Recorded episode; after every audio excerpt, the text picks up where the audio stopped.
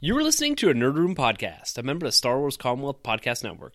Be sure to check out more from the Star Wars Commonwealth on the web at starwarscommonwealth.com and take your first steps into a larger world.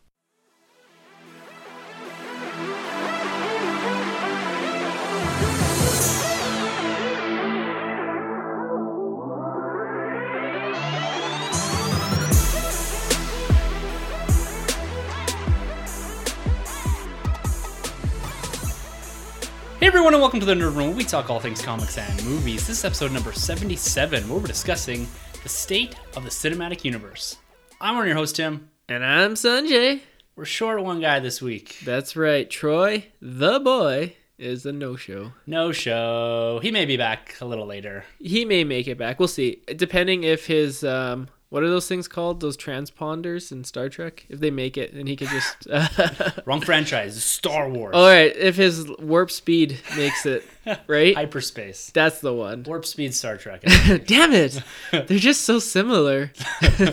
well, man, it's it's been a rather slow week in nerd. You know, with the build up to Spider-Man Homecoming, which drops in a few weeks, we've got D23 and San Diego Comic-Con. It seems like a lot of franchises, studios, Marvel, DC, whomever, are holding their cards pretty close to their chest, not revealing much and leaving some of that for the surprise when the cons do arrive.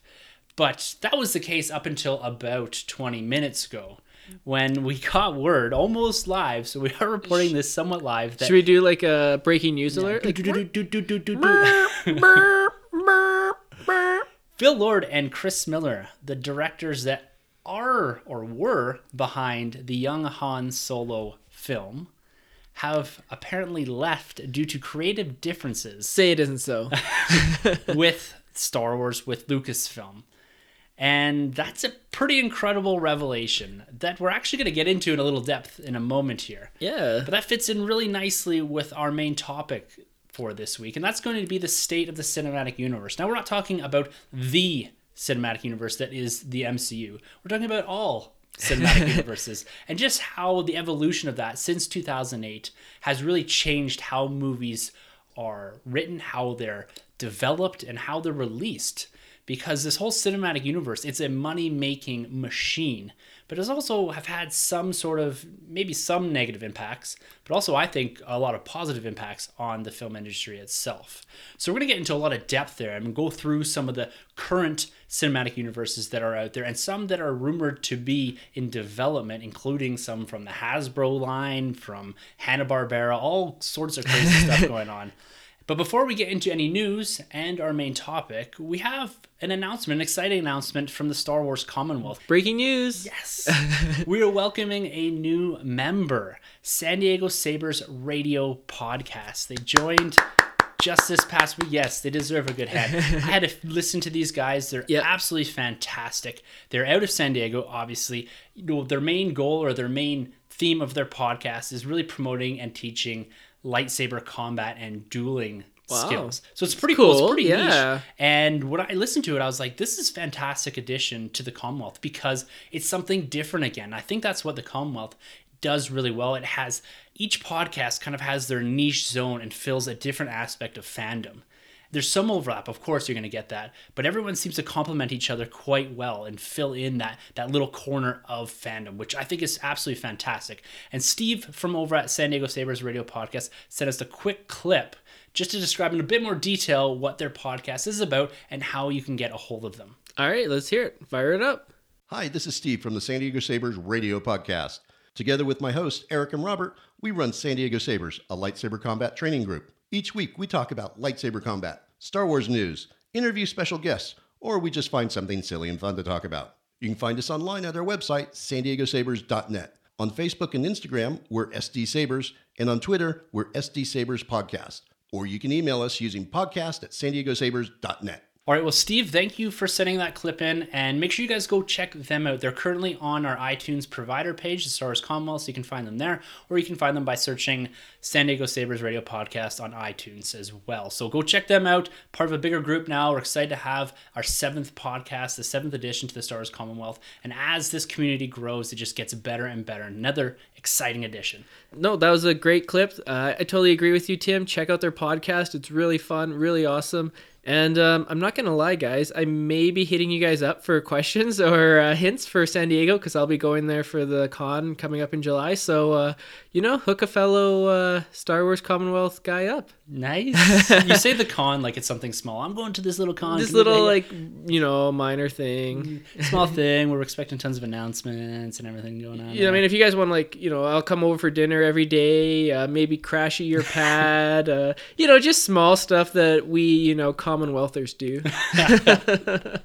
well, I look forward to hearing more of them and look forward to collaborating with them as well. That's something that we do a lot here in the Commonwealth is we collaborate. We find ourselves on other podcasts. There's a Talk Star Roundtable, which does include numerous members from around the Commonwealth, including Knights of the Commonwealth. Those are listeners interacting with the hosts in this kind of live formatted question and answer type podcast. It's really great. Make sure you go check that out on the Talk Star feed. But that's another way you can see the San Diego Sabers radio podcast because they're going to eventually be on Talk Star Roundtable as well. What do you think, Tim? Should we challenge them to Mortal Kombat and lightsaber dueling? Oh, I'm sure they would just clean up. we would die. I do have several lightsabers around here in various forms, from child to the ones that actually light up. But I'm guessing they have the proper equipment. So, um, tr- truth time, do you practice, like, battling with them, or are they just too collectible that you don't even take them out? oh, I take them out one Yeah. time, uh, maybe several times. Troy and I had the little ones over here, and they were dressed up in Rey costumes, and we did give them the lightsabers That's to actually battle each other with. That's amazing. So it's quite funny. I did throw a picture up on Twitter once about that, and they really, really liked doing it. It was quite funny, giving them these weapons and saying, "Okay, you can only hit the sabers together, not Yeah. each other." And by the end, they're cracking each other off. of course, yeah, that's how you do it. Maybe I should get them to listen to the podcast, pick up on some skills in that. but you don't want them to beat you up. This is true. yeah. All right, man. Well, shall we jump into some of the news this week? Let's jump in head first. All right. Well, it's been a slow week, like I said, but Star Wars, the fandom has been somewhat on edge for the past week or two. There's two big stories come out here, which has got people hovering around the big red button. And I'm not going to play into this this hysteria of fandom. I know I do play it up a bit on the DC side, and it's going to be interesting hearing your commentary on this because when stuff like this happens for the DC extended universe, I'm the first one to jump all over. it. yes, you are. so I'm admitting my faults there, but now it's it's hitting home here because Yeah. there are some issues, at least from the periphery, for the Star Wars universe, and that does have some effect on fandom. And again, like I said, I'm not going to play into this hysteria. We're going to talk about it and discuss it, but I'm not going to amp this up too much. Let's let's play on the cautious end here. nope, clickbait articles, Tim. Here's the thing.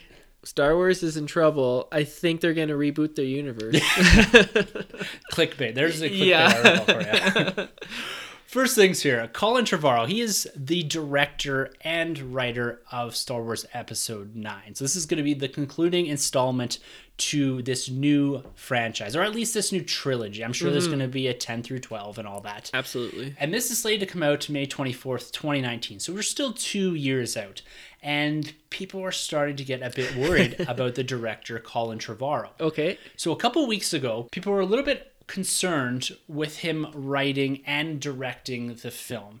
His frequent collaborator, Derek Connolly, whom he wrote Safety Not Guaranteed with, as well as Jurassic World. Okay. Those are. So- I've only seen Jurassic World. I haven't seen the other one. Safety Not Guaranteed's good. It's it's kind of one of those films that got him noticed. Oh, okay. This is one of the three films that he's done. Okay, he's done three films. Yes, What's the third films. The th- well, the third one we're going to talk about in a second. But quickly, Derek Connolly, his his collaborator, his writing collaborator, Yeah. is also responsible for doing Kong Skull Island. Oh, I heard good things. yeah, the screenplay, but also Monster Trucks. Ah! you mean the uh, movie about monster trucks with tentacles? yes, the critically panned Monster Trucks. Okay, okay. So there's a little worry there about the writing tandem that we do have for episode nine, being Colin Trevorrow and Derek Connolly. And then the second layer to all this is Colin Trevorrow's new movie just dropped Okay. called The Book of Henry. Did you see it? No, I did not. This is a small indie film. Okay. Not a lot of people saw it apparently. And it really took a beating with the critics. It's got a something close to a 25% rating on Rotten Tomato. Okay. And this is the one that really started to raise the alarm bells for some portions of fandom.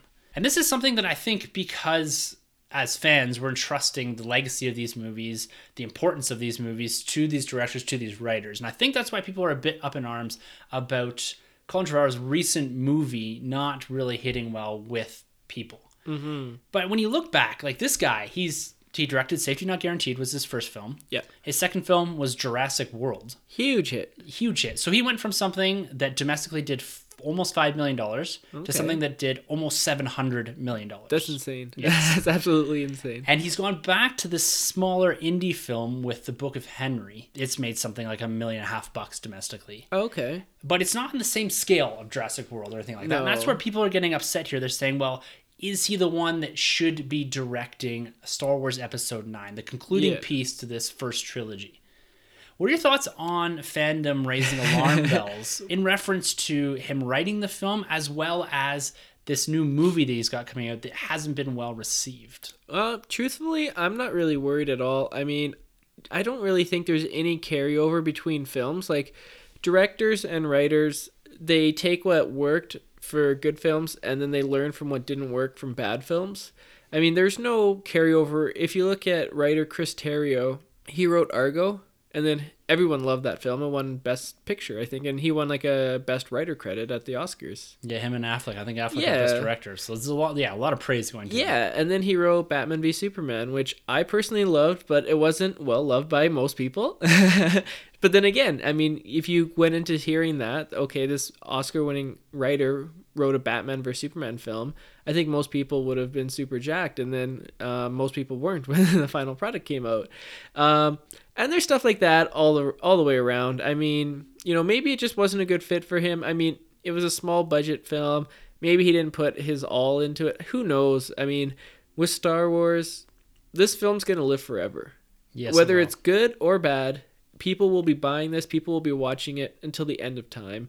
It's gonna make money, guaranteed. Even if it was the worst film ever done, this movie's still making at least almost a billion dollars, guaranteed. I think the concern in fandom isn't so much is it going to make money or is it going to hit with critics. It's is it going to hit with fandom? You look at the size of the fan base in Star Wars; it's massive compared to DC, compared to Oh, Marvel. it's the biggest one. and the biggest critics of Star Wars are often Star Wars fans themselves. Mm-hmm. So I think the big concern here is that we want a fitting end to this trilogy. Yeah. And you throw in this extra layer of complexity with the death of Carrie Fisher Mm-hmm. and her character having somewhat of an uncertain future in the franchise and how they're actually going to handle that. We're relying on him to bring us to the conclusion of this story that started in The Force Awakens, or at least somewhat the conclusion, as well as handling something that people were more or less walking on eggshells around is the death of Carrie Fisher and the death of Princess Leia potentially in the film. Mm-hmm. So I think that's why these alarm bells are going off. But I agree with you. I don't think it's time to start freaking out about episode 9 and the director and the writer. When I look back at this, in these big cinematic universe, and this is going to be a theme going through this entire episode of this podcast, is Yeah. cinematic universes. But when you look Take at a drink every time Tim says cinematic it's almost a mouthful, right? yeah. But when you look back at what's being developed here and you look at this long running narrative and you look at how the studios are approaching this, particularly when you look at Star Wars with Kathleen Kennedy and Marvel with Kevin Feige, this is something that isn't planned movie by movie. This is something that's planned years and years in advance. And it is tweaking small things to make certain scenes land, to, to dr- drive the narrative towards a fan favorite or something. So they're going to switch things like we'll see probably with Wonder Woman. Oh, but yeah. overall, I think there's this this context to the movie. Here's point A. We're going to point F. Let's develop the journey in between as we go through two, three, four movies, whatever. Mm-hmm. So when you look at a director, yes, he is helming. He does have that creative freedom, but there always is this overarching body. Now, whether that's Kathleen Kennedy or a group of people or the story group or whomever, there's a lot of people with their hands in this that have a lot at stake, and they've been able to produce Rogue One and The Force Awakens in the last couple years, Two huge movies, uh, hit big with critics and with fans. with fandom especially. Yeah. So that's the reason I'm not overly up in arms about this. Is that I feel like there's a lot of maybe not a lot, but there's are controls on this, and they do have an idea where it's going. It's not like they finished episode seven and then started writing episode eight. Yeah. They had an idea where things were going. Yeah. And you have to to have this overarching narrative within a sequence of movies. Otherwise, it just doesn't work. It doesn't make sense. You have all these things that J.J. Abrams set up in episode seven that are being mm-hmm. picked up by Rian Johnson that then again have to be picked up by Colin Trevorrow.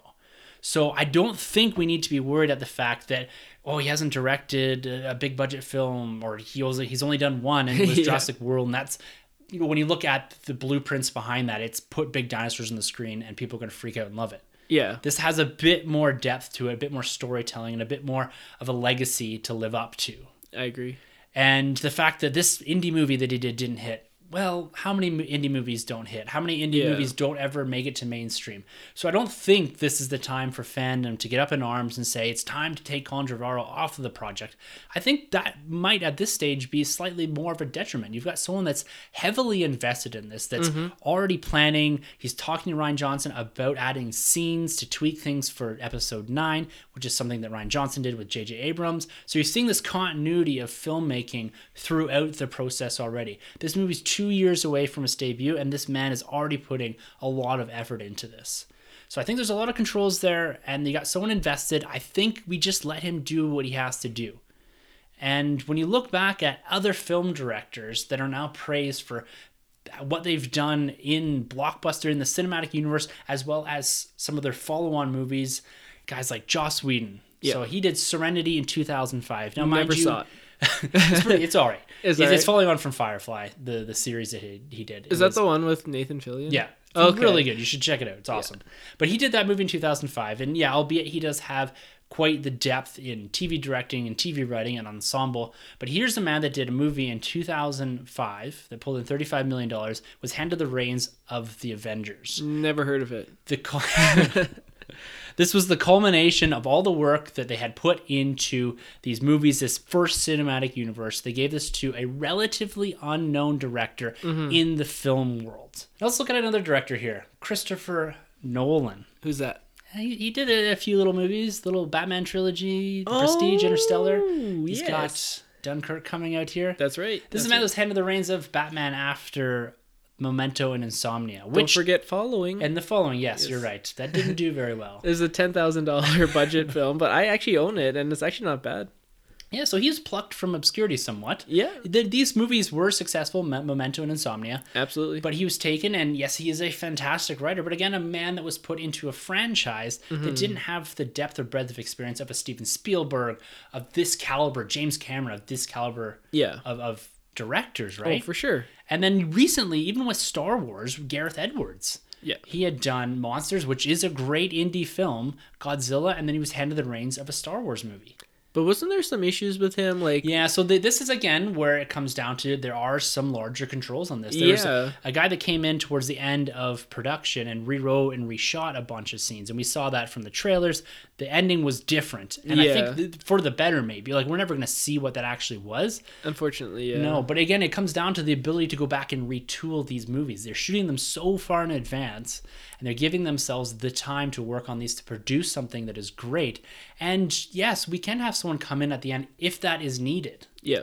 And I think that's the benefit of having a much larger family, a much larger organization looking and watching and making sure all of this lines up and, you know, more or less acting as the curators or caretakers of these franchises. It's not up to the director anymore to be the caretaker of the Star Wars. That's up to Kathleen Kennedy and Lucasfilm. Mm-hmm. This is their their baby, their pet project, and they're not going to let this go down a path where they're unable to resurrect it again.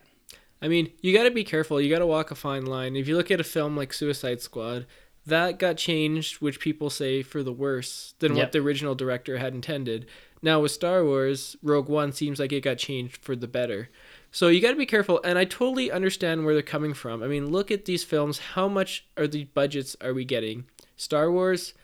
I mean, the first two, episodes seven and eight, probably combined five hundred million at least. Something close to that, yeah. If you count in marketing and all that. Oh, at sure. least and then you add in this uh episode 9 so you're talking about 750 million dollars like include marketing maybe 800 900 million dollars so there's a huge investment back in the day i bet you the first star wars probably cost what 10 million to make I can't remember exact number, but a lot of it it wasn't a ton of money. for Yeah. the amount of technology that they invented. I mean, it's crazy. So, I mean, all these films are getting more and more expensive. So, it makes sense. I mean, investors are probably nervous. I mean, if you're owning shares of Warner Brothers or Disney, um, and you see that they're putting a $250 million gamble on the table, well, you want to make sure that you get the best product and you want to get something that audiences will love.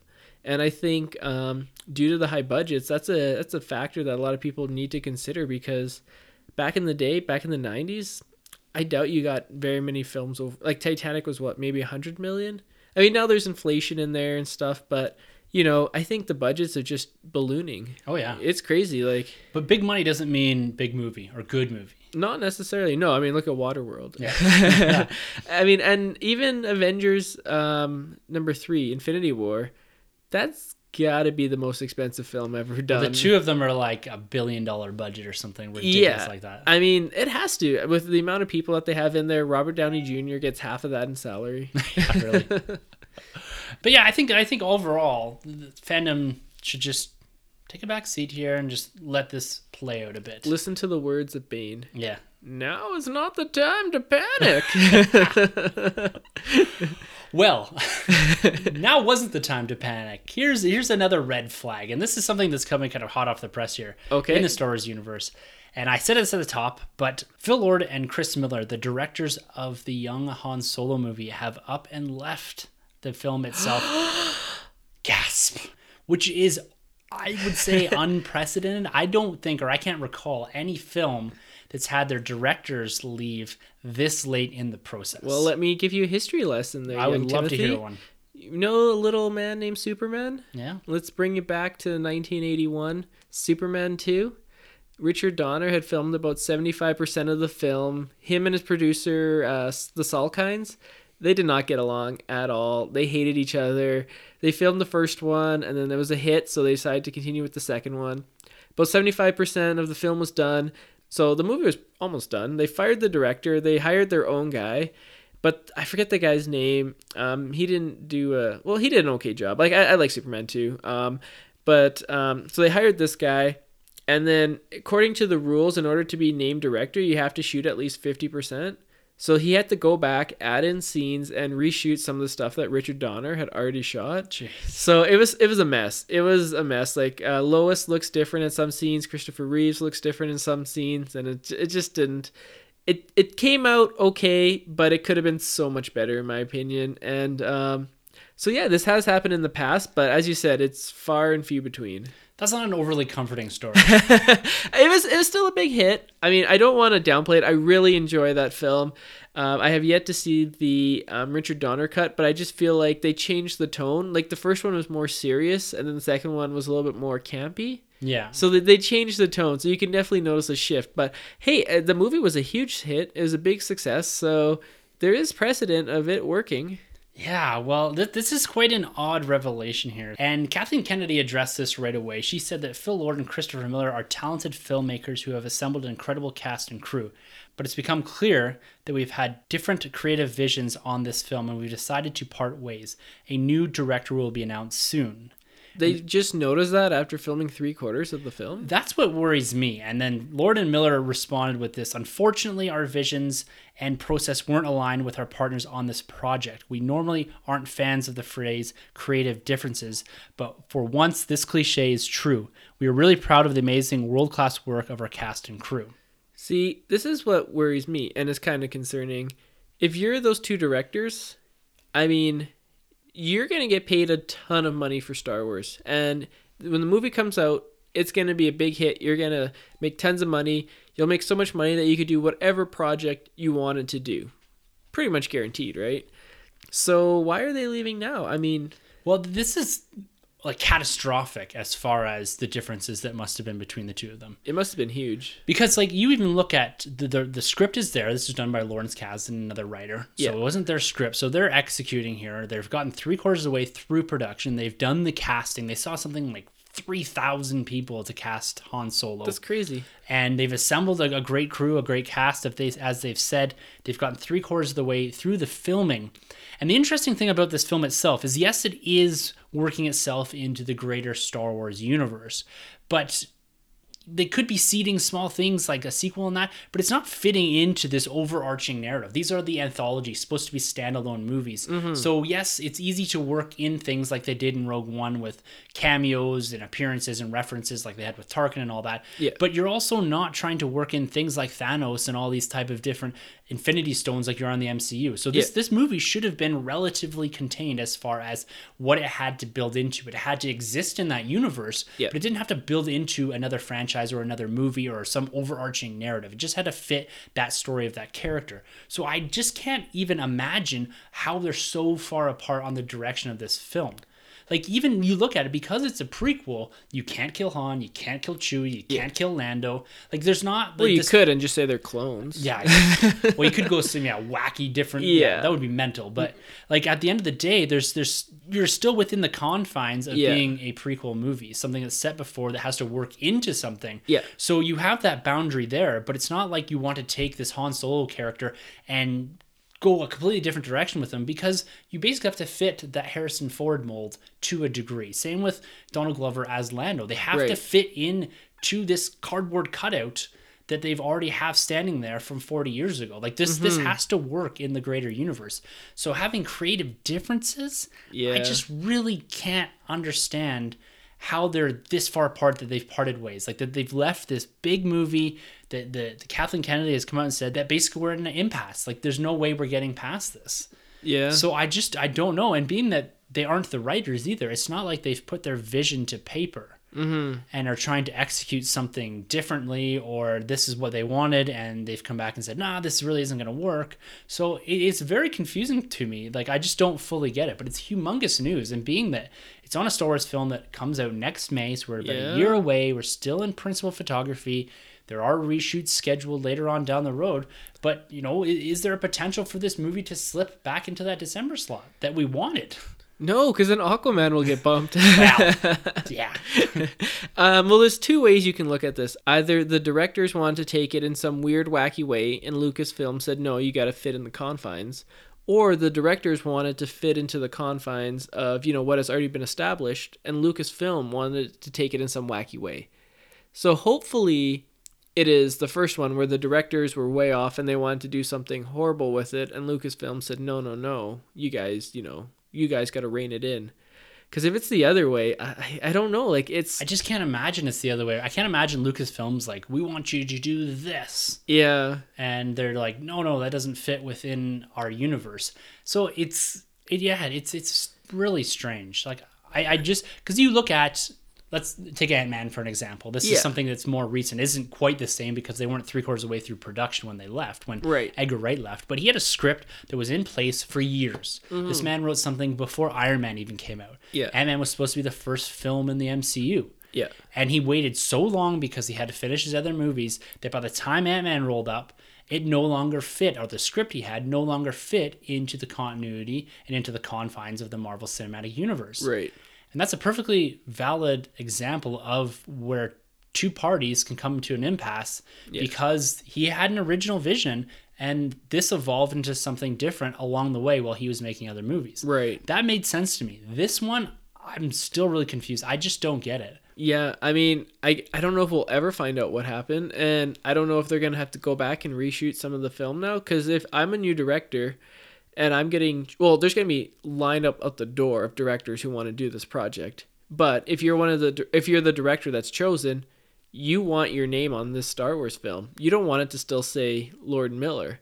So they're gonna have to do at least you know some more reshoots. big reshoots and that's Yeah. scheduled already and that's going to happen but you look at the process you're like it's it's fine to have all of the principal photography done and pick up reshoots but then you've got to edit this movie together into something cohesive Yeah. and so that's going to be the big task of the new director because of the amount that's shot already it's going through figuring out what you've got and going back and saying i need to pick up half the movie a quarter of the movie whatever to make this seem like a seamless story Right. and if they get to the cutting room floor and they decide that they've only got half of a movie, then maybe it's time to bring someone else in. And this is something that could have happened. They could have went back and looked at a rough cut of what they had Yeah. and decided, wow, this just doesn't look the way we want it to. Yeah. It doesn't feel. You guys don't have enough scenes here. It's not driving the Han Solo narrative that we want.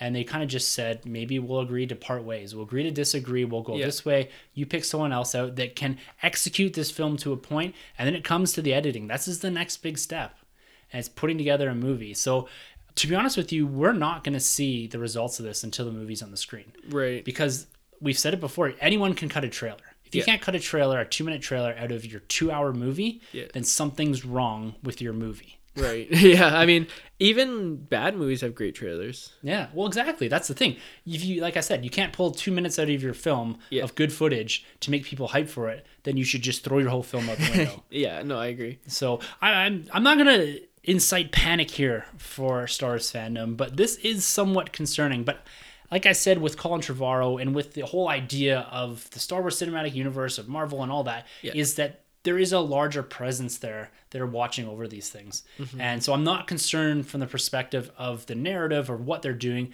It's just as long as they have the time. So if they have to step back and say, look, we're going to give ourselves an extra six months here just to sort all this out so we continue to produce the movies and deliver the movies that we've promised, Yep. I'm okay with that. I think that's probably the better way to go about it, anyways. No, I agree. I agree. Because I really like the December stuff.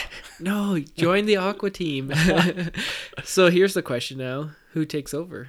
That is a really tough one. Josh like, do you bring back a guy like Gareth Edwards? Yeah, Josh Trank, come on. do you bring back Gareth Edwards to execute this movie? Like, he just finished Rogue One. I don't know what he's doing right now. I doubt it because it seemed like they didn't have the best relationship. If they went and hired someone else to do a bunch of you know editing to the end of the film, Well, I, I that, to to a degree, it might have been alongside him. Like he may have agreed to this. Something like Zack Snyder with Joss Whedon, right? Right. Is that they've agreed Yeah. that you know I can't. I've got writer's block, or I've got something I can't execute this to the full extent, and I need someone to come in, fresh blood, fresh take. You see this all the time. Joss Whedon added a ton to a bunch of the different Phase Two MCU movies. You see Yeah. this quite a bit.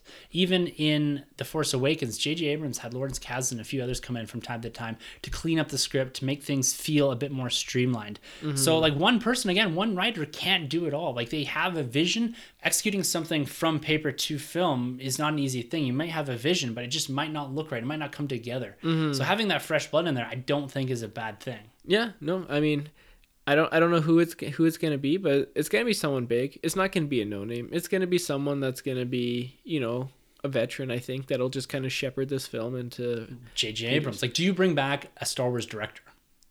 Lucas. I don't think that's happening. Okay, I got a crazy idea here.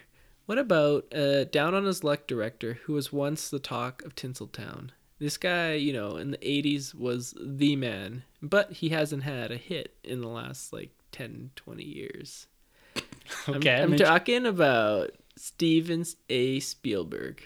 he's had hits in the last bunch of years, hasn't he? No, like BFG, that thing I bombed. don't. He seems too big. Like it seems beyond Steven Spielberg. but he needs into this. something else. Like he hasn't had. Does he though? Like his his film repertoire is so uh, deep. It's true. Like he could retire tomorrow and he'd be like still regarded as a top five director of all time. Yeah, I don't know. I I think he. My my initial thoughts are bring in someone that's recently directed a film, a Star Wars. film. Like Abrams, but does he still want to? Well, he says he regrets not doing episode eight. So I, I really Yeah. don't know. Again, it comes down to like, can you bring in someone like that to execute a film that someone's done a lot of the work on already? Yeah, Because it's putting your stamp. But Abrams has a very particular look to his films. yeah. and a style. So I, it's it's a tough one. I, I really don't, I'm interested to see who they drop into this. I, I have a feeling it's going to be someone familiar with the franchise. Lucas. All right, man. Well, let, let's get off of that train for a little bit. I we're gonna we'll tick that hysteria level just up into maybe like the yellow or something. All know. right, all right. So let let's yeah, I, I agree. Let's get off you know the mass hysteria of Star Wars and talk about some positive DC news. When's the last time we could say that sentence? A couple weeks ago when we talked about Wonder Woman. That's true. That's We're true. all But over but it. there was no negative Star Wars news at that time. Do we have DC news right now? Not really news, but more of a celebration. I love celebrations. Star um, Wars celebrations. That's right. That's right. So June was a big month for Batman in the 90s. He released three films in the 90s, all in the month of June. So this is the 25th anniversary of Batman Returns. Really. Yes. Oh my god. Doesn't that make you feel old? Really old. I still remember getting So the do I. toys. Yeah. so do I. Uh, the 22nd anniversary of Batman Forever. And the 20th anniversary of Batman and Robin. Okay, that blows my mind. It this feels like just yesterday. That makes me feel really, really old. so I mean, those three films all came out in June, all in the '90s. What What are your memories from those films? well, 89 I don't remember. Yeah, But Batman, all three of those were in my wheelhouse when I was a kid. Like, I don't have the same opinion of the Schumacher films now that I did when I was a kid. I love them. I agree. I thought they were fantastic. They were flashy. They were toyetic. They were everything that a kid. I can't remember even how what what year did it come out in Batman and Robin. Batman and Robin, uh, '95. No, no, no, '97. So I would have been twelve. Yeah. So yeah, I was right there.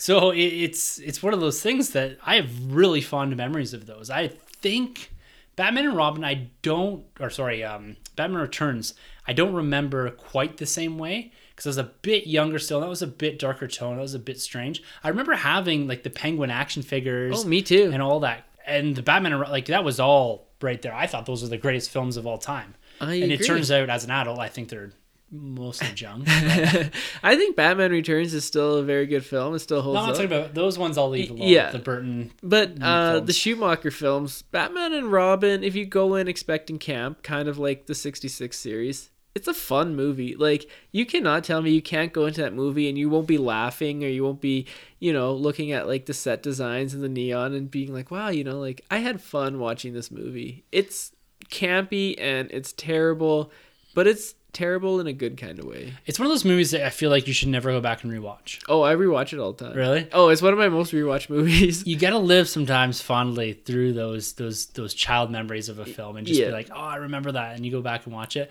I recently went back not too long ago. This is complete tangent, but and rewatched the Ninja Turtle movies. Oh, this okay. is before the the first new Ninja Turtles came out. Oh, okay, yeah. And one is still good. Two, I would thought it was the best movie of all time. oh, with came out. Rahzar and Yeah. uh, Bebop or whatever? Yeah, the the fake Bebop and Rocksteady. Yeah, yeah. I, I but it's horrendous. Really? Yeah, it's not good.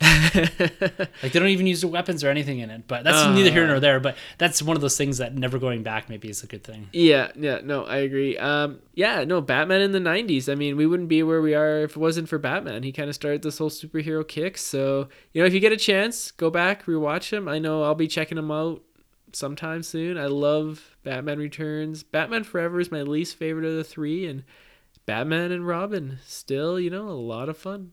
It's the anniversary month. Nice to see you. Nice to see you. I mean, come on, you can't tell me Arnold Schwarzenegger's Mr. Freeze doesn't at least bring a smile to your face. A little bit when I think about it. Sometimes, but it's more of a mocking. It's hilarious. I mean, you, no one has had a bad time watching that film. George Clooney, Batgirl, Robin, Poison Ivy when she's trying to be all seductive and she's dressed up like a gorilla. Oh the purple God, This gorilla. movie just gets worse as you explain it. It'd be like a, you know, it'd be interesting to show a kid that movie because I I think you, a kid would like it. I think you know how many kids became Batman fans because of that movie. Yeah. Well, it's the action figures too. Like I said, it's toyetic. Yeah, Like it's something that they made for the toys. it still made over a hundred million dollars. I think it was like 12th highest grossing film that year. So it didn't like do terribly. It just uh, didn't light the world on fire. That's living off the goodwill of what had come before it. I think. Batman. Forever. Jim Carrey. I like. I kind of like that one too. Maybe, Yeah? I don't know. Two Face. They should have kept uh, Billy Dee Williams. Yeah, they should have. I don't know why they. Tommy Lee was kind of odd. Well, Tommy Lee is a great actor, but he just hammed it up the whole time. Like He's- that's not Two Face. Yeah, he was like a crazy Jack Nicholson Joker. Kind He was of like on all purple and Yeah. stuff, and they threw the acid on his face, but he had like some papers that blocked binder it. or Yeah. the portfolio, Like, or the folio, or whatever it's called. what is those papers made out of that they block the acid? oh Uh, man. maybe we'll revisit those someday down the road. I think I think we should do a director's not directors, but a commentary of Batman and Robin. I'm into that. Yeah. I'm into that. All right, that'll be our first uh, movie commentary. Cool. You Watch heard it here first. Yeah.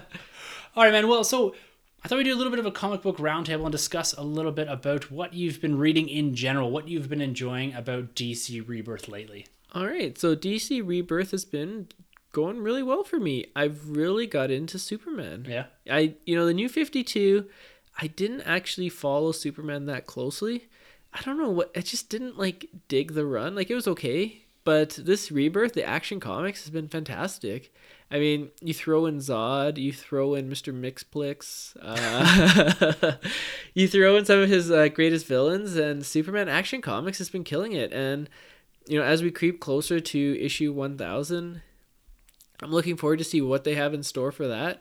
So I also read the uh, prequel comic DC Dark Days: The Forge, which is a mystery by Scott Snyder, the writer of Batman, and it spans his entire Batman run. So that one issue is really well done, and it has uh, Aquaman in it, The Flash, other characters, not just Batman. So it was good to see that. Um, other than that, I haven't been reading too much. Um, just trying to catch up. Tried to pick up Batman 24, but I guess something happened in that issue that made it sold out. Really? Yeah, like I've never had that happen before, but it must have been something big. I don't know. Maybe he dies or something because that seems to be the only issues people buy. We'll have to get Chris over at Alpha Comics to hook you up with one. yeah, I mean, I'm still looking for that first printing, but it's sold out across the across the city. So, Chris at Alpha Comics, if you have one, let me know and I'll get Troy the boy to pick it up for me. He Hook owes brother me. up. Yeah. Well, myself here, I, I've had a kind of a personal renaissance when it comes to comic book reading. I, I kind of backed off quite a bit because I was disappointed about the digital stuff and right. I just wasn't feeling a lot what Marvel was doing. So I took a real step back from comics for a couple months. I was, you know, visiting the comic book shop periodically. My pull-list had dropped down, and I decided to go back and and take about five or six series that I was really enjoying before, and and start from scratch again and kind of read them from the start while picking up Secret Empire as well. And I've made a commitment to reading one comic book a day Oh wow. for the last three weeks. Oh, because you wanted to get like one a day until Avengers Infinity War? Well, or- originally I was going to do 500 Days of Avengers. Right. But then I decided I didn't have time for that. so that was going to be another lead into Avengers Infinity War. But what, I, what I've done is taken that similar concept and just said, I'm going to sit and read one comic book day in the morning. Okay. So what I've been doing on the bus is I take a physical copy. I've got a, a nice case and all that. I think I've mentioned this before. And I've had an absolutely fantastic time getting back into comics. Nice. It has been so much fun. I've caught up on Secret Empire. I'm caught up on Doctor Aphra, the Maul series. I'm up to date on Star Wars. Steve Rogers. I'm slowly adding in books again, and I'm just going each week and buying two comic books from the comic book shop. Okay, yeah, that's fairly That's doable. it. That's my yeah. strict limit. I'm saying I'm not going to spend a ton of money here. Right. I'm going to enjoy my quality books over the quantity of books. I'm not going to try to read every single time to every single event and all this. I'm going to just really concentrate on what I like. And I really had a fun time getting back into comic books. I agree. Sometimes trimming the fat can actually work. If you read too many books, then you don't know what's going on, right? Like you read, say you read eight books, you read Aquaman, you read Flash, Batman, Superman, Wonder Woman, Justice League, and then so then you're like, okay, I read all those, and then now you go read Aquaman again. You're like, what was happening again? Like who is he fighting? What's going on? Whereas if you just read, say, you know, uh, Batman and Superman, okay, this happened, this happened. You you remember Uh, Exactly. Your brain can only you know contain so much information. Yeah, and it's it's a consumption rate too. Like when I had six or seven series, or even more than that, if I had a dozen or so series, I could only get through one or two, and then I'd forget what was going on here, and then I would be fall way behind over here. And so I've really thought about going back to trades as well. Right. Is series that I've heard good things about that I, I want to read, but I think in trade fashion it'll be a lot easier. Mm-hmm. And then just concentrating on the physical single issues for series I'm really enjoying. So that's kind of my personal story about like this, like, as I called it, the renaissance that I'm going through with comic book reading. And I'm excited about comic books again. And Nice. I'm really happy about that. And I've veered completely away from the digital. I'm back to physical copy only. I insert the digital copies, so I do take the sticker off on all that, but I'm just reading the floppies now. I really, really have fun with floppies, it. eh? Yeah, floppies. well, it's good to have you back reading the floppies with Yeah. me. I mean, there's nothing better than sitting down, opening up a brand new comic book, and just reading it from cover to cover and just being enthralled with the art and the story. And it's good to have you back. Yeah, well, I'm enjoying it, and I'm really excited for what's coming down the pipe here because Star Wars or Marvel just recently released Phasma number one, the first few pages from it.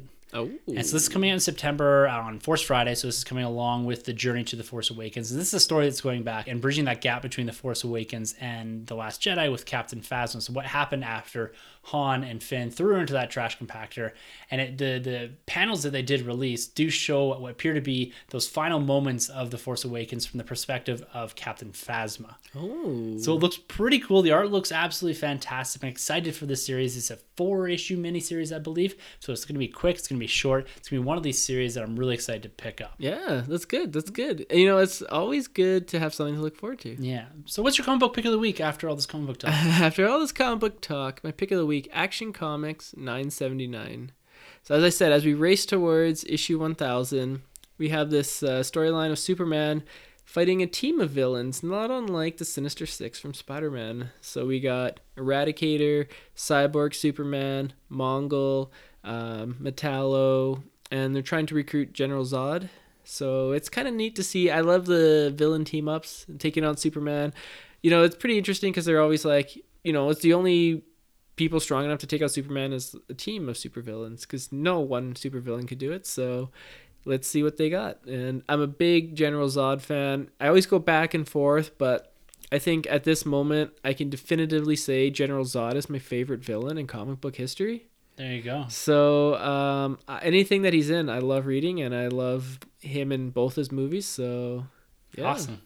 Awesome. What about you, Timbo? Well, I'm really, like I've said in the past, I think I've recommended every issue of this series is Secret Empire. And I'm recommending right now Secret Empire number four, this continuation of this large arc, but centered around a Hydra Captain America. Oh, And this revisits from issue number three Ultron and Hank Pym, what's going on in this whole battle between Captain America Hydra and the Secret Avengers type sect led by Tony Stark, the Underground as they're called. And there's a, a revelation at the end of this comic book, but it's an absolutely fantastic series and it's coming out quick enough and it's it's being supplemented by Captain America issues as well. There's lots of tie-ins, but I'm only sticking with the main title.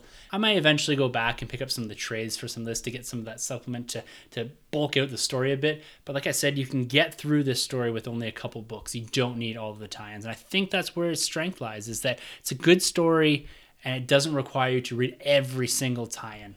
oh man, how frustrating is it when you get a tie-in and then there's like one panel that connects to the main story? That's the worst. drives me batty, and it's just a marketing ploy just for you to pick up the comic. I fell victim to that in the first big crossover event that I ever read was AVX. Oh, you went all out. Eh? I went all out. I got everything, and I realized that half of it didn't really play relevance to it. It added to the story, yes, but at the same time, I didn't need it. So I spent like, you could in an event, you could spend hundreds of dollars. Oh, get all the absolutely. Have you ever read any of the tie-ins and actually found that it actually improved on the main storyline? The only, and I don't even know if I'd consider them tie-ins, but you, you when you look at some of these these events, if they're Captain America centric or Avengers centric, usually the Avengers book, like if you look back at Hickman's Infinity event that he did with Thanos, and when I was reading the Avengers and the New Avengers along with the Infinity main books, those really complemented that series. Mm-hmm. Where I think the Captain America complements this as well. Oh yeah, So they weren't necessary, but they really enhanced the story. And I think that's one of the, the prime examples. But other than that, the, the Star Wars ones are doing it right almost, where they Yeah. do have what they call like an alpha or a beta comic, yeah. where they have a single issue that kicks off the event and then it's played out in the ongoing issue. So it does wreak a bit of havoc on those that are kind of purists and just like to read through a single run of something Right. Because you're not gonna get the full story. Like if you're reading Star Wars, you have to kind of be reading Doctor Aphra as well. Yeah. So you're kind of getting sucked into that. That you know you have to read a tie-in to get the full appreciation for the event. Mm-hmm. But again, it's only I think it's five issues. It was the the main single issue, the one shot, and then two issues from Star Wars and two issues from Aphra. Uh. so realistically. For Screaming Citadel, you do need Aphra because it Yeah. builds into it. But at the same time, going back and forth, you can get the most of it without getting too many tie-ins. So to a degree, yes, I'd say that sometimes, but I don't think that for Secret Empire you need to be reading the Inhumans tie-ins or anything like that, or the Yeah. X Men tie-ins. I don't even know if they're tying into it, but you don't need a lot. You get the gist of it, I think, from this. I think you you benefit from reading the main series, of course, and there's one or two you can pick up, but overall, I'd say probably one or two supplemental books to an event will mm-hmm. make the experience better for you. In a whole generality, I guess. Yeah. No, that makes sense. So, all right, man. Well, we're here to discuss today the cinematic universe, the state of it. and what really spurred some of this conversation was an interview that Kevin Feige did alongside Amy Pascal of Sony. This is glorious. This was almost beating out the sad Batman. Oh, pff, the sad, Affleck the meme. sad Affleck is gone. Let's retire that. Okay, it's now the gulping Feige. So what what Sunjay is referring to here is that Kevin Feige, Marvel's CEO, he's remained quite adamant that Spider-Man, the Tom Holland Spider-Man that was debuted in Civil War and whose mm-hmm. solo movie we're getting here in a couple weeks, that he is part of the MCU and anything else that Sony's doing is their own thing. And this has been something that Feige has been pretty straight on mm-hmm. for the entirety of this. What is Sony doing? This Venomverse type thing that we've talked about in the past. right. And he was sitting alongside Sony's Amy Pascal, who's in charge of the Spider Man universe, or at least whatever they have there at Sony. Right. And they were doing an interview together, and she goes on to say, this is in reference to the Venom movie that was asked by the interviewer. This is a German website, Film Stars. So she said they will all take place in the world we're now creating for Peter Parker. Oh, okay. There'll be adjuncts to it. There may be different locations, but they'll all still be in the same world and they will be connected to each other as well. Wow, that you know that changes my excitement level for Venom. Yeah, well, if you go and watch the video, Yeah. Kevin's Feige reaction is priceless. It's amazing. It's hilarious. He has this, what in the hell are you talking about? Look, like, it's almost like she has no idea what she's talking about and she's just putting something out there. Right. So I, I looked at three ways that this can be taken. Okay. Sony's pivoting and trying to put Marvel on the spot and trying to say that let's get the fan hyped him up like they did with Deadpool. They threw something out there. Yeah. And the fans made it happen. Let's put this out there and see what happens. Can we get Marvel to adopt Venom into their universe? And now all of a sudden we have this huge cinematic universe that we've built up kind of in around the Sony, but they're somewhat adjacent to or within the cinematic universe. That makes sense to me because, as I said before, I wasn't excited for the Venom movie. Knowing that there's a possibility that it connects to Tom Holland's Spider Man, infinitely more excited. well, let me throw this one at you then. All right. What if this is a massive Infinity War secret? And the reason Feige reacted that Oh. way is because she just gave away this huge thing that was going to be in Infinity War. You look at the landscape in Infinity War. We're going to be combining the cosmic with the earthfaring. Ah. Where does Venom come from? That's right. Secret Wars, wasn't it? Yes, it was Secret Wars. He comes from the stars or whatever. He comes from the symbiote planet, actually, as they established recently. So, could it be that Venom is actually teased at the end of the Infinity War saga, and Spider Man 2, which will pick up after Infinity War or after Avengers 4, is going to actually be teased in there? Wow. I had no I you know, I didn't even think of that. This is why I come and do the podcast. that would be huge and that would be a game changer and I hope it's true. Yeah, like you look at what we've got. Gar- Venom's in Guardians of the Galaxy, or was no longer Yeah. is. Venom Space Knight. You've got this this whole cosmic thing going on. You know, could this symbiote basically hitchhike his way onto Earth on one of Thanos' ships or something to that effect? Right. I, I, it's hard to read his face. When you put that into perspective, you're thinking, well, maybe he's just like, shut up, shut up, shut up, shut up, shut up. Right. Um, and the other thing is that she has no clue what she's talking about. that's a strong possibility. Sony doesn't strike me as a very competent studio of late. No. Uh, I haven't been, you know, that impressed with their offerings of movies for the last couple of years, and neither have a lot of fans. So, uh, yeah, I mean, that second one, though, has got me really hyped, and I hope that is. But you think if that was the case, there must be some sort of uh, non-disclosure agreement or something that they would have, cha- you know, taken away the interview and removed that part. I don't know, free press, man. I don't know. Like Feige just refused to comment on it. And during the interview itself, and he did say after that there are no plans to include him in the MCU right now. So he is playing a bit to it. He's trying to be, I guess, not so much uh, antagonistic towards Sony here. They've built Right. some of a relationship, and hopefully they can go forward with this. So it'll be interesting to see how this develops. And if we do get a tease in Infinity War, what they're going to do about all this. Part of me still thinks that it's just a bunch of like she just for whatever reason decided that she needed to put Feige on the spot there, which I'm sure he didn't appreciate. Yeah. But there's a possibility that there's there's something bigger in the works here. Who knows? Let's hope so because, you know, the good thing about having two studios do these films is Marvel Studios has only a limited amount of money. It may be a lot of money, but it's still limited. So they can only put out maybe 3 4 movies a year. Yeah. If you throw Sony in the mix, now you get maybe 5 6 a year cuz Yeah. they could do at least 2. Yeah, it becomes difficult though with your cinematic universe here, and this is where we'll transition to this discussion: is that if you're doing four or five movies contained within a cinematic universe, you're going to run into issues with your continuity eventually. You're going to start mm. stepping on things. It's Right. very hard to control that much filmmaking and trying to create an overall narrative that drives towards something again. I think it's doable, but the question comes into doing it well. And I think when we look back at the state of the cinematic universe as we're going to going forward here in the podcast, it's that this whole concept is still pretty brand new and we're seeing it evolve before our eyes. We've gone from this initial franchising where Star Wars really kicked us off about mm-hmm. franchising and then we've got big sequels, prequels, all of this universe building that was focused around a single character or a single set of characters. Right. And then you have Marvel coming into the picture here, which takes franchising to the absolute next level by taking multiple franchises and jamming them together into this overall narrative that drives towards something bigger that leads into yet another combined franchise. And what we're seeing somewhat here with Sony and potentially some of these other universes that we're going to talk about is they're now starting to blend numerous cinematic universes together and creating an even bigger umbrella. And when you look back at the creation of the cinematic universe, like I said, it's it's recent that this is happening, mm-hmm. and it's really changed the landscape in Hollywood.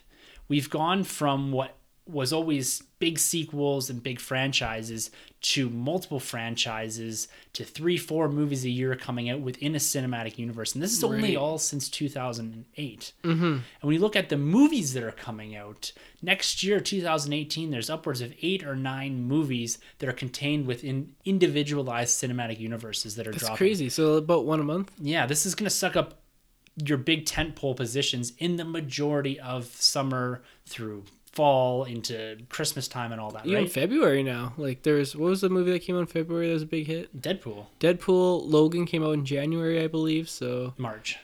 close enough. Yeah. but there's this whole idea, this this concept. I, I want to get your opinion on it because this is something that we talk about a lot. Mm-hmm. And it's something that at times we're very positive about and at times we're kind of negative about because we expect a lot from the continuity here. And this this whole idea of this this continuity of universe and this this overall and this overarching narrative is something that goes back 75 years when you look at comic books. Right. So you look at the success there of crossing over into the Justice League in 1962, the Avengers mm-hmm. in 1963. I think it was 62 for Justice League. And We'll go with that. the success that they had there and how long it took to translate that onto screen. Yeah. Like it's it's pretty amazing that it did take that long to produce something like this, but now we've got this humongous money making machine that is the mm-hmm. cinematic universe. You have people trying to emulate it for the better or for the worse. But when you look at why studios do this, just let's just look at bottom lines here before we go to quality and quantity and all this. Bottom lines here. Let's look at the top three grossing cinematic universes. Number one Okay. is the MCU. It has 15 films within it. Okay. It's grossed four point six billion dollars domestically That's insane. and eleven point seven billion dollars globally. That's very impressive. So this is averaging seven hundred and eighty million dollars per movie globally. That's crazy because if you look at some of the beginning ones too, like Hulk, Captain America, Thor, they were Quite low, making and they didn't do a lot internationally. either. no very low. So it wasn't until the Avengers hit that these movies became the money making uh, things that they have become. and that, that's a pivotal moment in the cinematic universe. Absolutely. is the Avengers. That showed that this could, in fact, work. That you could build a cohesive universe with numerous franchises and have that culminate in an event style of movie. No, you're right. And if Avengers had bombed, this whole cinematic universe discussion, we wouldn't even be talking about it. Maybe DC would have tried. Um, maybe who's to say? But you know, I think if Avengers would have maybe just been like an okay hit, or even had lost money, I don't think they would have continued, and we wouldn't be having this discussion today. That you said, you're right. It's the pivotal moment in this uh, combined cinematic universe. Yeah, It changed everything in Hollywood. You look even back at Star Wars. This is technically a cinematic universe now.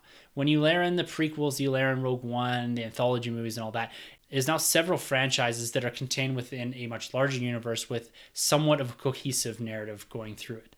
This this franchise itself has grossed with nine films, three point seven billion dollars domestically. Now this is including all the re-releases, and seven point seven billion dollars globally Lightweights, Lightweights, yeah.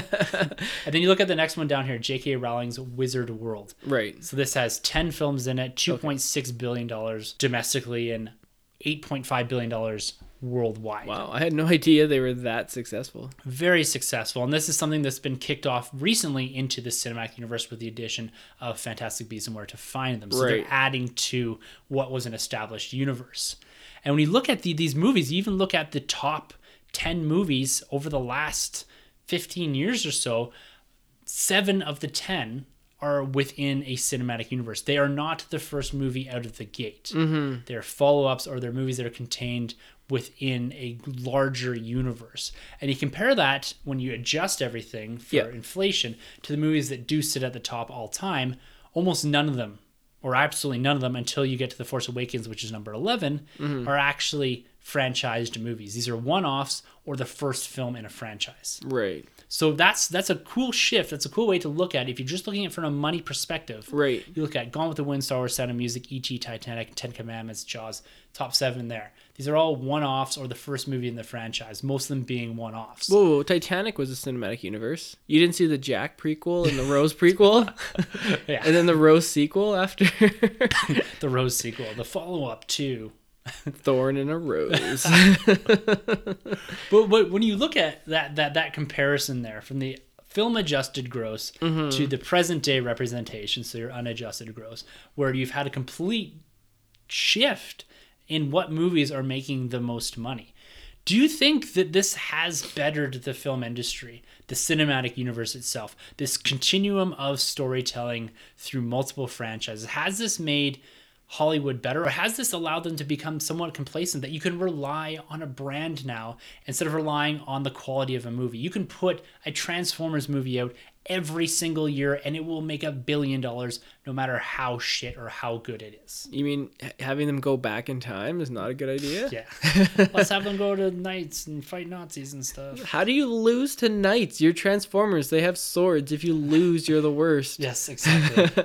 Getting back to the question at hand, I'm to have to say no. I feel like this may be to the detriment of Hollywood, but let me hear me out.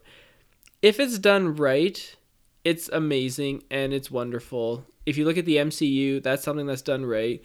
If you look at the DCEU, that's something that I think is done right and it's going in the right direction. it's going in the right direction and you know people wouldn't have been as jacked for wonder woman if it wasn't for batman v superman and her cameo in that and the show that she kicked ass and then people saw that and were like hmm okay let's go check out this movie wow this movie's amazing as well so if it's done right it's amazing and i think it definitely benefits it because as i said numerous times on this podcast one of the things i love is i love going and watching movie marathons and having this cohesive cinematic universe is great for that because I can go in now before Justice League kicks off. I can watch Man of Steel, BVS, Wonder Woman, Suicide Squad, and build up to this event. Um, before Infinity War, we're watching all the MCU movies, and you can check out that retrospective series on our podcast Shameless self um, and that's wonderful. However, the reason why I think it's to the detriment of Hollywood, I don't think that they're doing it well consistently. I think those are two examples that have done right, and I have a schwack of others that have done wrong. Starting with the Dark Universe that they've tried to kick off now twice with Dracula Untold and now The Mummy, and it's it's pretty bad when the Brendan Fraser original kicks your butt in terms of money and critical approval.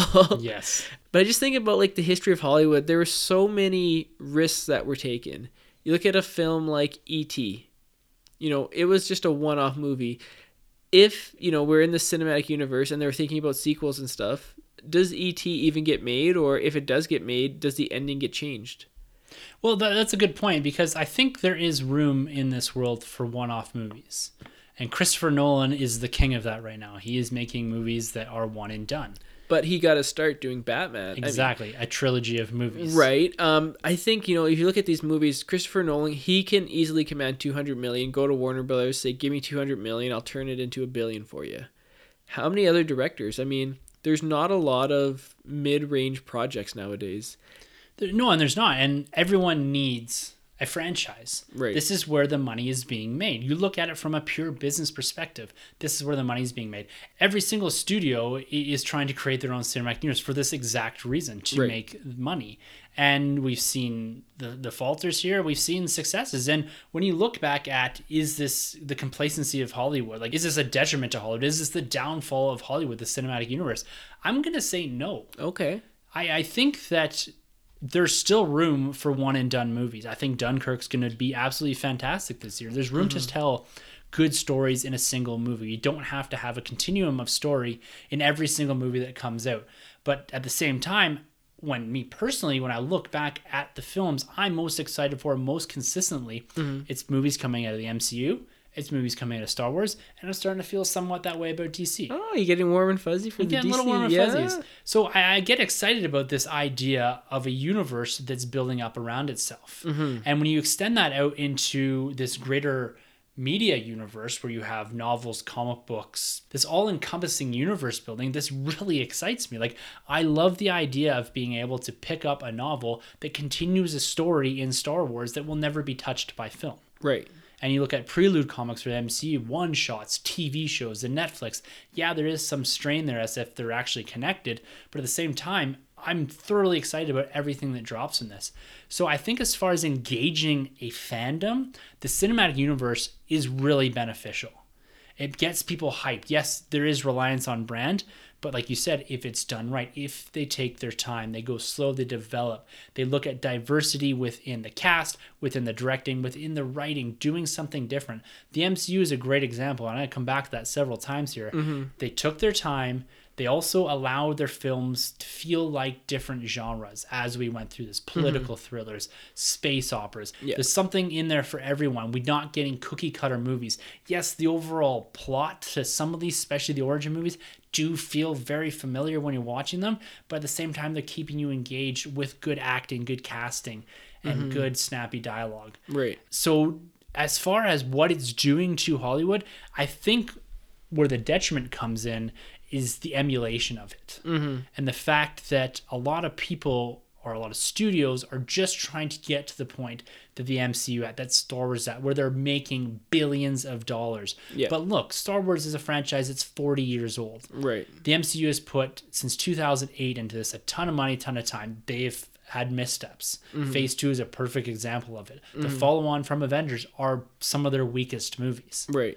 And you look at DC, again, stumbled out of the block. They mm-hmm. tried to rush it. They've slowed it down a bit. They've going back to this one movie, two movies per year type thing. And they're not all of a sudden just doing three movies, four movies per year. So they've they've pulled back here. Fox are having a bit of success with Deadpool.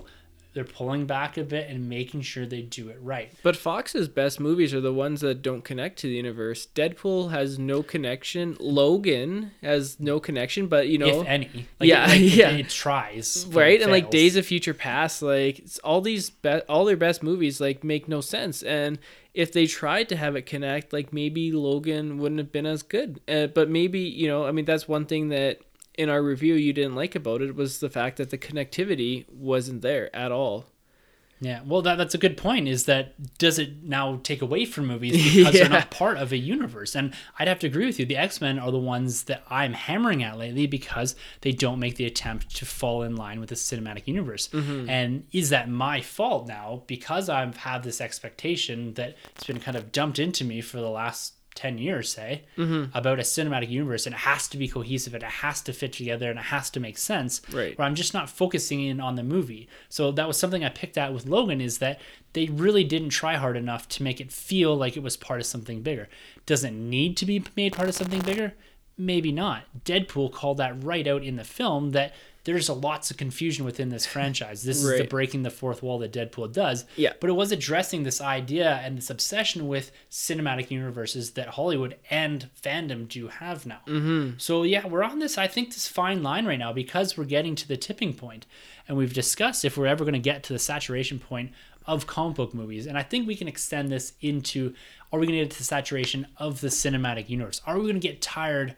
Of this ongoing narrative that drives towards something where we never feel like we get a full one and done movie, a movie that's self contained that you can just pick up and watch. You don't have to watch now the previous 14 movies to understand what's going on in Guardians of the Galaxy Volume 2. Right.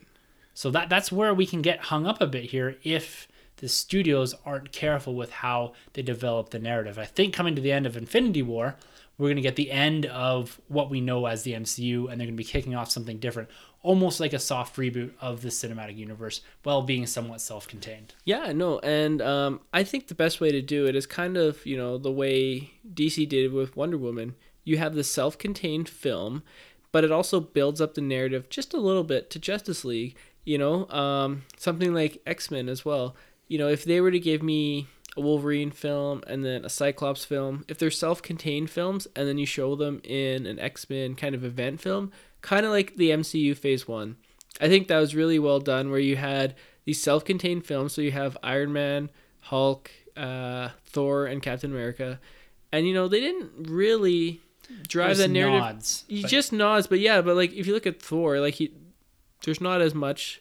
Uh, phase two, I think they tried to push that narrative a little bit too much in some of their films. Well, phase two, I think the issue was was that because they had constructed Avengers, is now everyone's like, well, why didn't Tony just call Thor or Right, Captain America? So you, you run into the problem where you've driven towards something, you've assembled, and now it's about breaking apart and going back and returning to the franchise. Mm-hmm. Well, you have this lingering idea of this group that's hanging out there. Mm-hmm. So it's again coming up with creative ways, and I think they've solved this problem into phase three about having this universe where now we have Thor and Hulk, and we had Civil War, and so they're acknowledging this this presence of superheroes and of this narrative within the franchises. But even you look back at Captain America, is it in itself a franchise, or has the cinematic universe somewhat taken that apart and not allowed it to be a full trilogy, a full franchise in the traditional sense, where it focuses in around a single character and more or less a continuing story?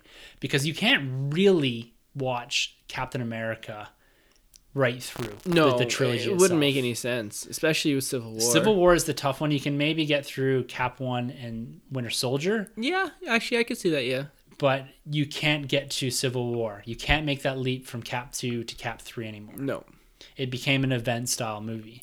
So is that a, a detriment to the Captain America franchise? Are we going to see that in Thor? Are we going to see that in other movies where because the continuity is so heavy and weighing down the narrative, are we going to see that now breaking apart these franchises where we do lose the focus of the individual character? I mean that's something that comics have been struggling with since 1920, whenever they came out, right? I mean, look, sometimes a continuity can be an anchor, but sometimes it can be a lifeline. I mean, if you're a fan of, say, Batman. I always throw DC. Okay, fine. I'll throw a Marvel example. No, I've just been talking about throw DC. All right, all right, we'll go. So, say you're a fan of Batman, and you're like, "Oh, I really want to see the Justice League film," but you're like, you know, I don't really know too much about Wonder Woman. You know, the film, ah, maybe I'll catch it. You know, if it was just like a one-off, you probably wouldn't have gone to. You know, like you may, you know, you may not have seen it.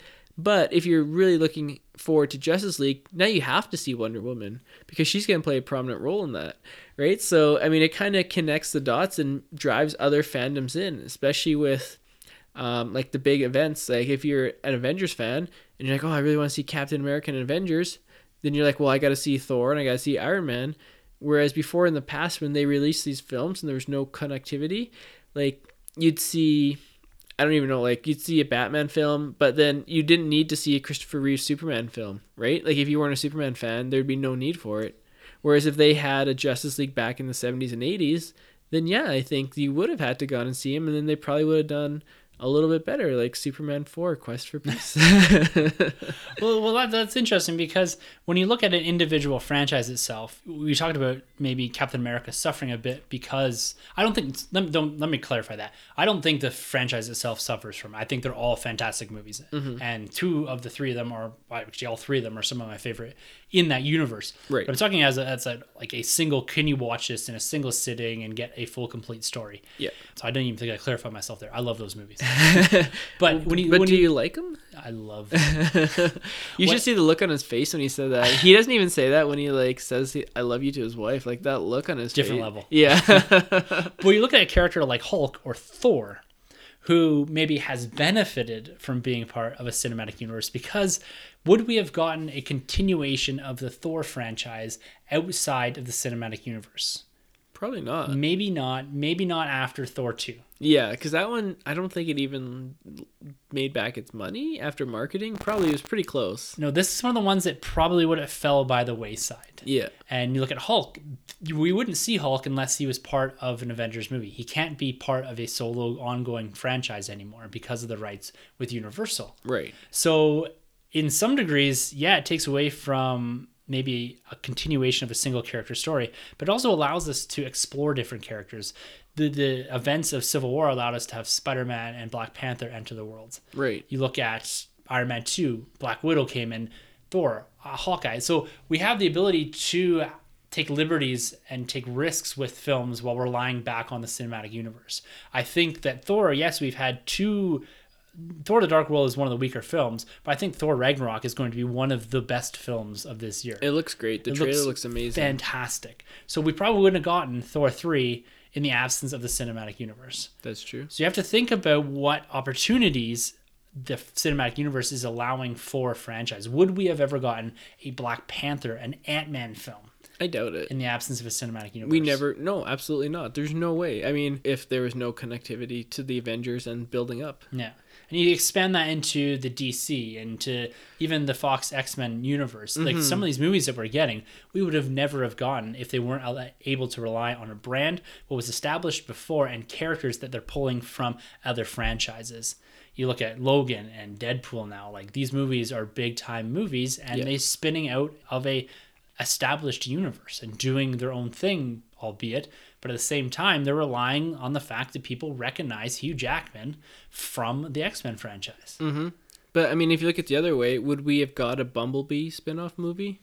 So this this is this is the other side of the coin, right? Right, When like look at we just talked about some really good positives, Yeah, those those are those are the best. I think if you look at the shining examples, it's you know it's MCU, it's Star Wars, DC, Fox. I think those are the four that are doing it the even best. Harry Potter. Like, Yeah, Harry that's Potter. Somewhat of a franchise, but at the same time, it's it's beloved movies. They went, I think, seven or eight films there, which is again unprecedented. Yeah, But yeah, there is a flip side to this whole discussion, and that's films like Transformers. That's Uh. films like this dark universe they're trying to establish. When you look back at it, in this dark universe thing, would we have gotten a Mummy reboot? Would we have gotten a Dracula Untold if they didn't have this crazy idea that we're going to create this universe? hopefully, and hopefully they would have been better. I didn't see the Mummy or anything like that, but this is one of the these cinematic universes that Universal is trying to put together. This dark universe, and it's been rumored for a while. They did somewhat confirm it, I believe, last year at Comic Con, where they had the Mummy, Frankenstein, Wolfman. Johnny Depp was cast as the Invisible Man. So they're trying to put something together here, but the first two movies that tried to kick it off, Dracula Untold and The Mummy, have both fallen flat. Yeah. So I mean, what do they do now? They have all these plans, but you know, all it takes is just one good film to get it back on track. This is true. But I mean, I don't know. I haven't seen these films yet, but how much connectivity do they have and how much does that take away from the main narrative? I mean, are we too busy now in the dark universe talking about you're trying to tell a mummy story, but then maybe Dracula pops up? Like that doesn't fit to me. You know, it's it's like trying to fit a square hole into a round peg. Well, Dr. Jekyll Hyde is in that yeah, movie, I believe. Russell Crowe plays him. which, which doesn't really make sense to me. I mean, I just don't get it. Like, I just don't see the connectivity. You know, I love horror films, but I don't want to go into a movie and see the mummy and Dracula interact or have Frankenstein there. Like, the monsters. That was done like years ago. Like, let's move on. Like, I mm. don't. That, I, I want to see Batman interact with Superman. I don't want to see Wolfman, you know, with the mummy. Do, do you have like an Avengers style of, you know, round camera work where you're circling around the Invisible Man, the Mummy guy, Frankenstein, and like it just doesn't make sense. And when you look at the Transformers franchise, as they'll call it, but it is expanding into what could be, I guess, a cinematic universe with the Bumblebee movie telling different stories, and so these it's this type of universe that really weighs down the concept because they're simply producing these things for the international market Absolutely. and they're not putting the time in it. Like you look back to the first Transformers, it made somewhat sense. They were like, "Oh, this is the first time we're It was a it." fun movie. Yeah, I liked it. And you look at some of these other rumored cinematic universes that are somewhat in development. There's the Jump Street MIB one. That makes no sense. Sounds kind of cool though. What? I could get on board with that. I, I don't. I don't see it at Call all. it a crossover more th- less than a universe, but I guess. Like, can you? I, I just don't see. Like, MIB was so cool. I mean, I guess that franchise has kind of run its course. I don't see them making a fourth one and combining it with Jump Street. Like, I thought those guys were taking down like high school kids. Now they got to take on galactic aliens. I, I that one I could kind of I think that would be kind of I don't know. I don't know. Okay, well, if that movie ever gets made, we're going. I'm on, I'm on board with that. I'll, I'll be the first one to say here that I, I liked the second jump street was kind of weird, but I liked the two of them together. Putting them into like this alien Will Smith type world, I think could be a lot of fun. How about Hasbro Toys cinematic universe. See this one? I, I can get on board with this. So it's G.I. Joe and Transformers? and Micronauts, Rom Space Knight, Okay. Visionaries, Mask. Like these are all kind of Like one off toys from. and robot type looking toys. Yeah, yeah. So would you buy The Rock as whoever he was, Roadblock, I think. I can't even remember. Yeah, I think in that movie his name was Roadblock. In the same movie with Optimus Prime. Like That'd be so cool. yeah, that, they they must have crossed over in the 80s well, on oh, the cartoon. I'm cartoon. sure there's either a comic book or a cartoon or Yeah. something with them crossing over. It'd be kind of cool to see. I mean, it kind of makes sense. I mean, it'd be cool if you had the Earth be like, look, these Transformers keep destroying Earth. Like, we're gonna Calling the GI Joes. done. That's a billion dollar movie. Call like the ship guy and The problem with some of these toys is that the those wow, there a lot of them are very 80s toys, which are a bit out of my wheelhouse. yeah, So there might be some appreciation for something like that outside of that, but the the children today and the the audience that you're shooting for aren't going to appreciate this franchise for maybe what people slightly older than us would. yeah. Like they're not gonna know who the Space Knights are. Like yes, No they can build these franchises up, Micronauts and all this. Like th- th- they're gonna have a hard time building that because even with this mummy or whatever the hell it's called, Dark Universe, there's a reliance on character recognition right. to build this. People know the mummy story, Frankenstein, all this. So there is that that common as far as every moviegoers, they they understand the basic archetype of the character. Right. Whereas you start throwing this stuff together, people are like, okay, I, I know the name G.I. Joe and I know Yeah. the name Transformers, but all this other stuff just all look kind of like different Transformers to me. Yeah. So g- getting that off the ground, I think, is going to be difficult. yeah, and then if you have the Transformers with their own like spin-off films, it's just too much Transformers. Yeah. We got enough of that. Yes. Especially if Michael Bay's directing. I mean, Too much. Too much. Just take a seat, Michael Bay. yeah, I think your time's done. Just exit stage left.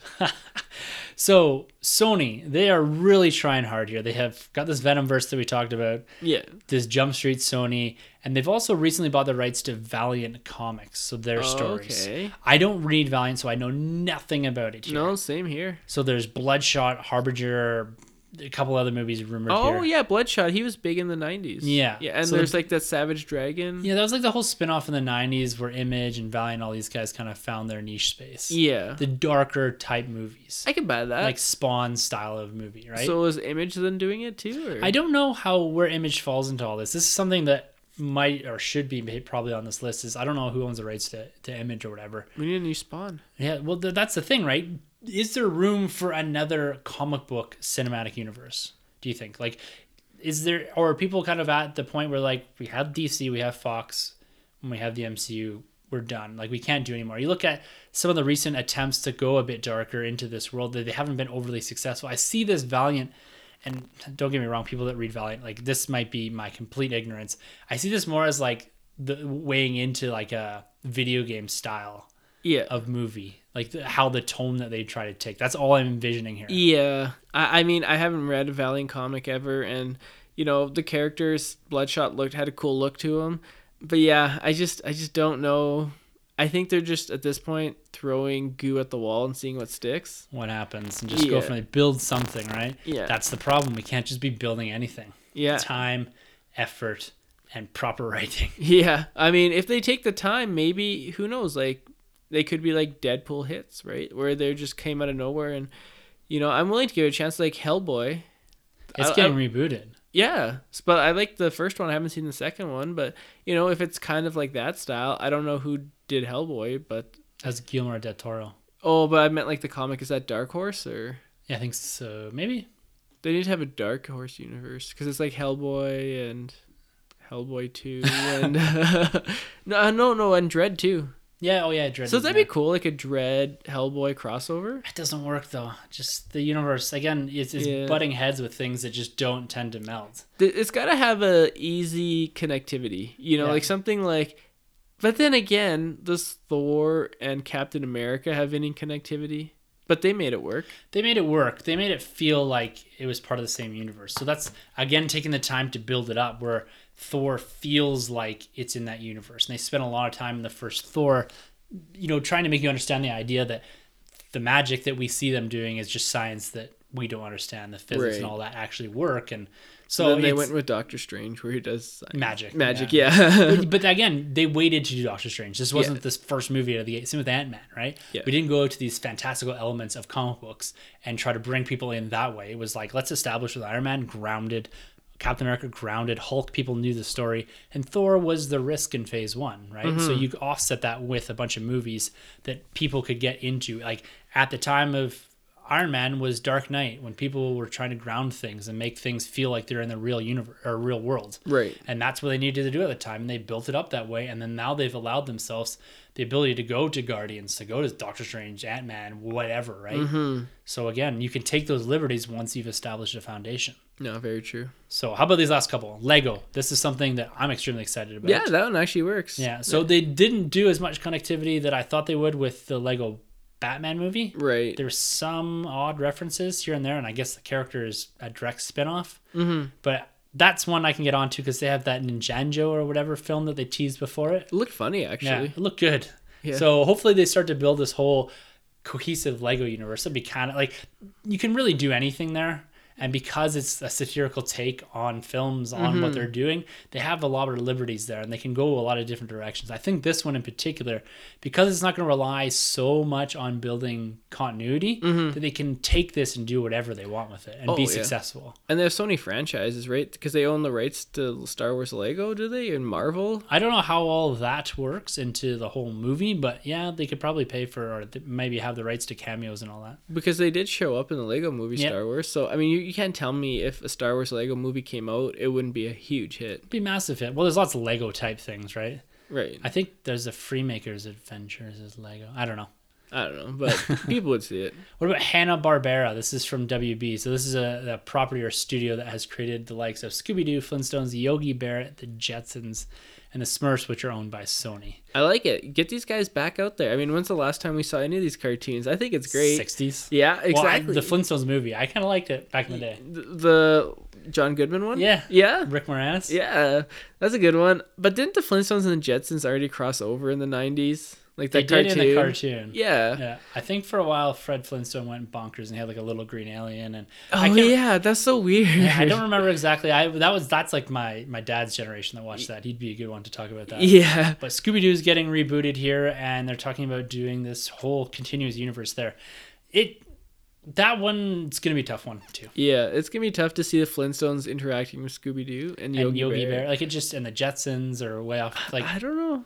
I we'll mean, see. I guess it's it's something again that you're trying to to fit in something that doesn't organically work. Like it Yeah. doesn't make sense to have the Stone Age Flintstones with the futuristic Jetsons. Like that, I don't know how you do that. were you more a Jetsons or Flintstones fan? Probably, like in my head, I want to say Jetsons, but I remember watching more Flintstones. Okay, because I was all about the Jetsons. Yeah. Like I watched it way more than Flintstones. and we're gonna get into like big rivals. See, we always choose the opposite sides. Like we're gonna be like, oh, Fred Flintstone sucks compared to compared to George Jetson. George Jetson's the worst. no way, man. Meet George Jetson. All right, to finish off this conversation, I've right. got three franchises or cinematic universes that are somewhat stuck right now. All right, let's hear him. Middle Earth. Do you Oh, think that WB is justified in revisiting the Middle Earth cinematic universe? We've had The Lord of the Rings, which were highly praised, The Hobbit, which fell a bit short, Mm-hmm. and there is this book, The Silmarillion. I, I think it's called The Silmarillion. So this is something that they could do another trilogy out of that takes place after Lord of the Rings. Interesting. Is there room for more of that, or do you think it's time to take a break for that from a while? No, I'd totally dig it. Depending who's doing it. If Peter Jackson was still involved, then yeah, I'd probably give it a go. I really like the Lord of the Rings. I'm not gonna lie. I think that franchise or that trilogy is one of the best of all time. The Lord of the Rings is I have yet to finish The Hobbit. Yet. No, I have not seen that either. It just didn't intrigue me, but maybe this uh, new one will. I don't know. We'll see. How about Star Trek? See, I really liked the first three Star Treks. I don't know um, if you really. Not a lot of people dug the third one. I wasn't a big fan of third one. It didn't do as well in theater, so I think they're moving to TV. yeah, they got that show coming out, Star Trek Discovery. Yeah, it keeps It getting drops- pushed back Yeah, or something. I think they had they dropped a poster and official release. I think in January Okay. of 2018. So it's still a ways out yet. I, I mean, I like Star Trek. I know I might be in the minority here. I think it's a great uh, franchise that gave us films like Wrath of Khan, Mm-hmm. um, the J.J. Abrams one, and uh, I really dug uh, Into Darkness. Yeah. Yeah. Just- A lot of people, a lot of people shit on it, but I thought it was pretty good. I mean, being someone who didn't even watch any previous Star Wars films, and I didn't see Wrath of Khan, I really liked it. Star Trek. Star Trek, I'm in. You said Star Wars. oh, did I? Yeah. That's a Freudian slip there. Oopsies. You went the Uh, right way though. No, what about you? I mean, you're a big Star Wars guy. Have you ever got on board with Star Trek or? I never really watched any of the TV shows. Um, I like the idea that it does have this massive back catalog of TV shows from Next Generation to Enterprise and all.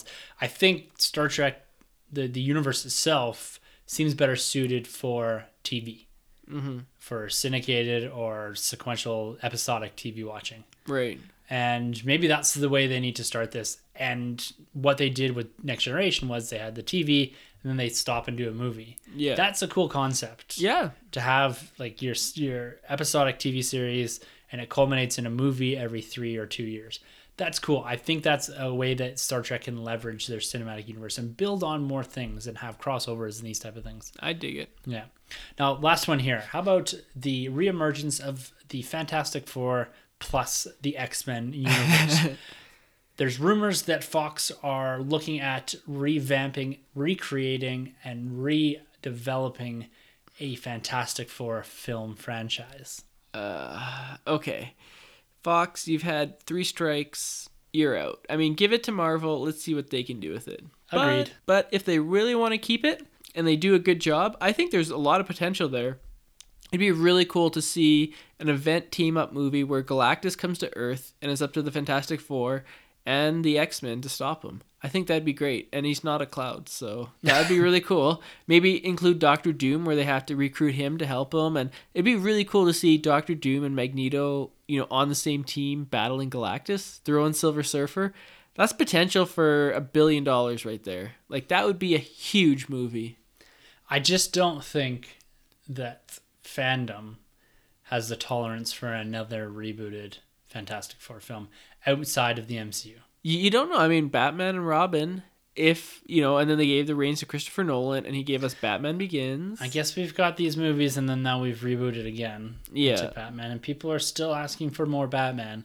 But Batman's a very different character than the yes, Fantastic Four. but Fantastic Four for a while were as popular as Batman in the comics. That was now a long time ago.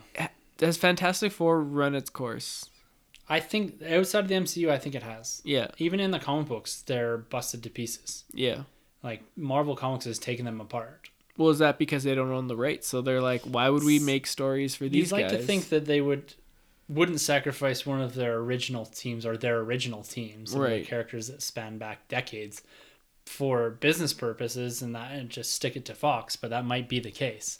So I don't think there's room for this universe anymore. I think that Fantastic Four don't meld together well with the Deadpool Logan style of films that they're doing now. Mm-hmm. So I think you're right. Give it back to Marvel. They fit into this MCU. I think what I envisioned for a film for Fantastic Four is something that would fit that Marvel blueprint very well.